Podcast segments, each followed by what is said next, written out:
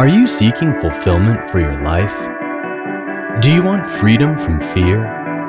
That's why we're here. Welcome to Jesus 101, introducing you to the real Jesus. And now, here's your host, Elizabeth Talbot, with Mike Tucker.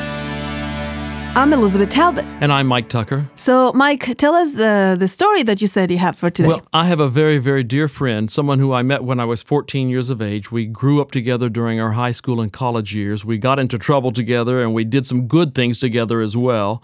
And a few years ago, he was living in West Texas working as a nursing home administrator when one morning he did not come to work and the head of nurses uh, realized that he wasn't there and he's always there. So she sent someone to his house to find him. They broke in and found him lying on the floor in a diabetic coma because mm. he is he does have diabetes.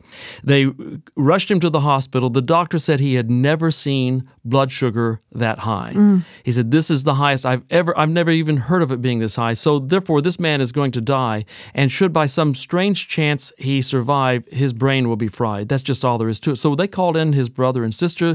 We're all making funeral arrangements for this man who I, I love dearly, hmm. but we decided that we really wanted to pray for him. Maybe God would intervene yet. And so we prayed for his healing. Three days later, he awakened from his diabetic coma, and we thought, well, all right, his eyes are open, so he's alive, but, you know, maybe his brain is fried. We started asking him questions. He answered every question correctly, right down to the details of what was in his refrigerator at home. And so he's still alive today. We were rejoicing over the fact that this man man was alive uh, because we loved him dearly and, and still he, do. And he was told, I mean, you guys oh, were told that he, he was, was dead. dead. He's dead. And if, if his body survived, his brain is gone. Well, n- neither is gone.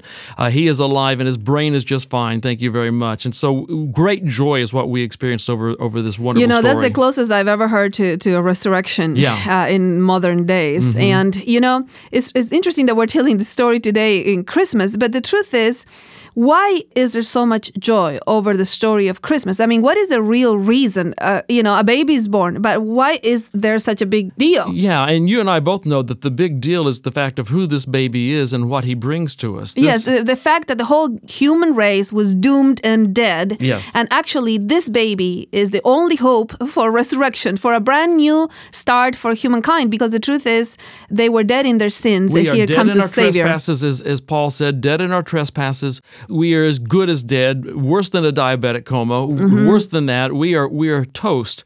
But Jesus came, and now we have life, and so there is great joy in that. And and the fact that a Savior is born, not yes. just a, a, good being, not just a prophet from God, not the Savior of the world is no. born, and that is the reason for the season. That's yes. why everybody's so joyful. God in the flesh, God with us, Emmanuel. We have left uh, one of the favorite stories of Christmas for today, um, Christmas Day, and we want to wish all of you a wonderful Christmas. Merry Christmas to everyone. Hopefully, everybody is really focused on the Christ of Christmas, you know, that because what we are really celebrating a Savior. And we're going to go through a story that is one of my favorite stories of Christmas, and it's found in Luke chapter 2. I think Luke's gospel uh, has the, the account of this, this story of the birth of Jesus that is most often read. It is the most beloved, I think, of any of the others.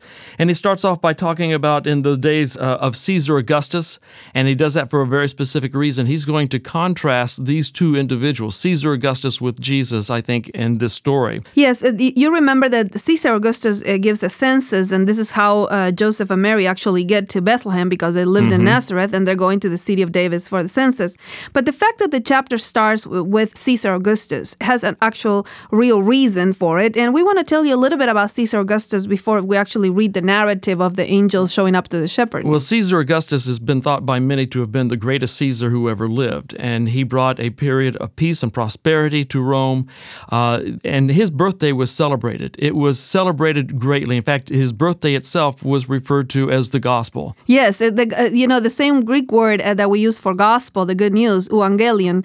They used to call his birth the good news, and mm-hmm. they called him the Savior. That was one of his titles, Savior and Lord. Yes, those were titles uh, for Caesar Augustus, and so he was the Savior. Yeah, we actually have many documents from that time where they used to talk about his birthday and call the good news his birthday and him the Savior. Now, Caesar Augustus is, is reigning from 31 BC to 14 AD. So Jesus is actually born during this, During this his time reign. when everybody would call the Caesar Savior and his birthday good news. And everyone in the world knew about this. The choirs would sing for his birthday. Yeah, there would be a would. time of celebration. They would uh, they would celebrate the peace that he had brought to Rome, Pax Romana. Uh, this is the man who brought peace and prosperity to us. Yes, Pax Romana is the contribution of Caesar Augustus that has lived throughout history. Yes. That he actually was able to establish peace for all of the Roman Empire. So now that you have this as a background, Now you see why Luke wrote what he did and Yes. contrasted these two because we see all of these elements in the story of, of the birth of Jesus. yeah, so imagine that we have two sides of the story. One is Caesar Augustus and one is Jesus. And the angels are saying that Jesus is much greater and with much more joy and much uh, greater news that actually Caesar Augustus could ever bring. Yes, and it is interesting that, that they chose the greatest man on earth at that time. Yes, the greatest man they could they could think of who who had ever lived to contrast with with Jesus, and Jesus wins, Okay, that's right. It, it uh, wins big time. Wi- big time. So now we're going to actually start the story on chapter 2 of Luke, verse 8. In the same region, there were some shepherds staying out in the fields and keeping watch over their flock by night. And an angel of the Lord suddenly stood before them, and the glory of the Lord shone around them. And they were terribly frightened. But the angel said to them, Do not be afraid, for behold, I bring you good news of great joy, which will be for all the people. Okay, can we stop there? Yes, absolutely. Okay, well, don't forget the good news, the actual word Mm-hmm. in Greek, was used for the birth of Caesar Augustus. So an angel shows up and says to the shepherds, We have good news. And they're like, Well, we already heard, Yeah, you know. yeah, Caesar, we know about this. Yeah. No, But no, no, says the angel. This, This is for good, everybody. This is good news of great joy. And by now you know the great is, is the word mega in Greek. Mm-hmm. And this is not the regular good news you have heard every year about Caesar. Yeah. This is good news of great joy. And this is for all the people of the world. Yeah, Caesar's birth is really good news for the people of Rome.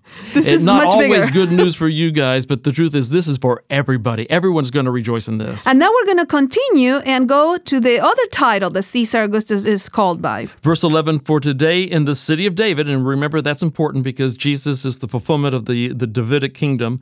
In the city of David, there has been born for you a Savior who is Christ the Lord. I love the way that they qualify it because Caesar Yeah. Augustus was called the Savior.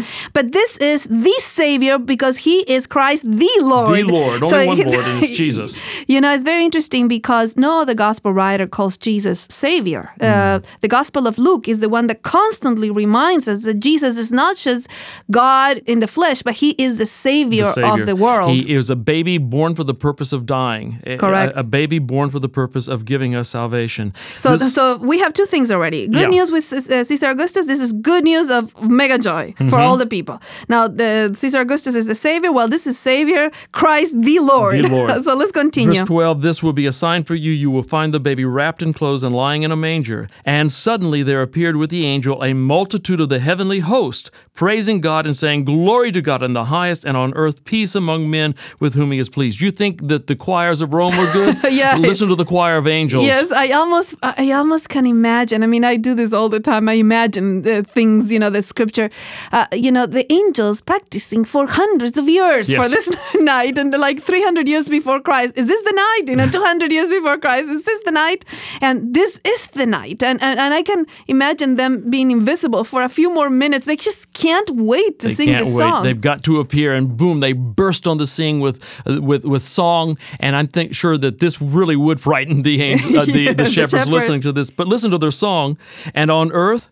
Peace among men with whom he is pleased. So, this is the one who brings the true peace. This is the peace for the whole earth. If you want to be reconciled with God, this is enough for the whole earth. It's not the Pax Romana. I mean, I love this narrative. The way that Yes. Luke says, You thought Caesar Augustus was good news for you? yeah, forget it.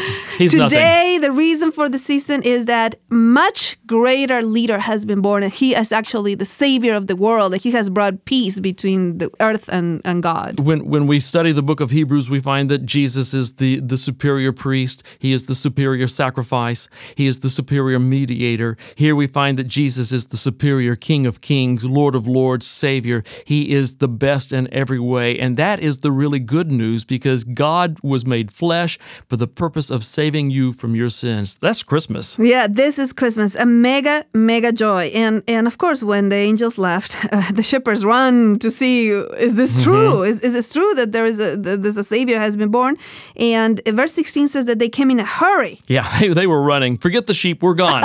yeah. We've got to go find this out. This is bigger than the sheep. So they came in a hurry and found their way to Mary and Joseph and the baby as he lay in the manger. When they had seen this, they made known the statement which had been told them about this child, and all who heard it wondered at the things which were told them by the shepherds. And I love the fact that after they saw Jesus, Yeah. now the shepherds, remember that the shepherds were frightened at the beginning.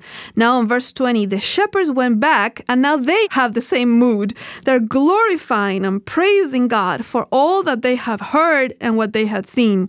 They're singing the song of the angels, the angel choir, because they realize that peace has been brought to the earth for men, that ultimately this is the one who will bring peace for all of us.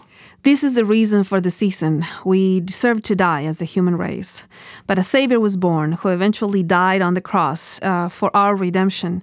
And may this Christmas day, I mean, I really wish this for you that this mega joy, because of the reason of the season, this mega joy will take over and that will last actually f- forever, that it won't leave you tomorrow after Christmas. Wherever you are, where you are celebrating this holiday, whether you're with family or friends or whether you're alone, understand that you still have reason for celebration because Jesus Christ, the Savior, the Lord, has come to earth for you. And for that reason, you and I today have mega joy because Jesus is our Savior.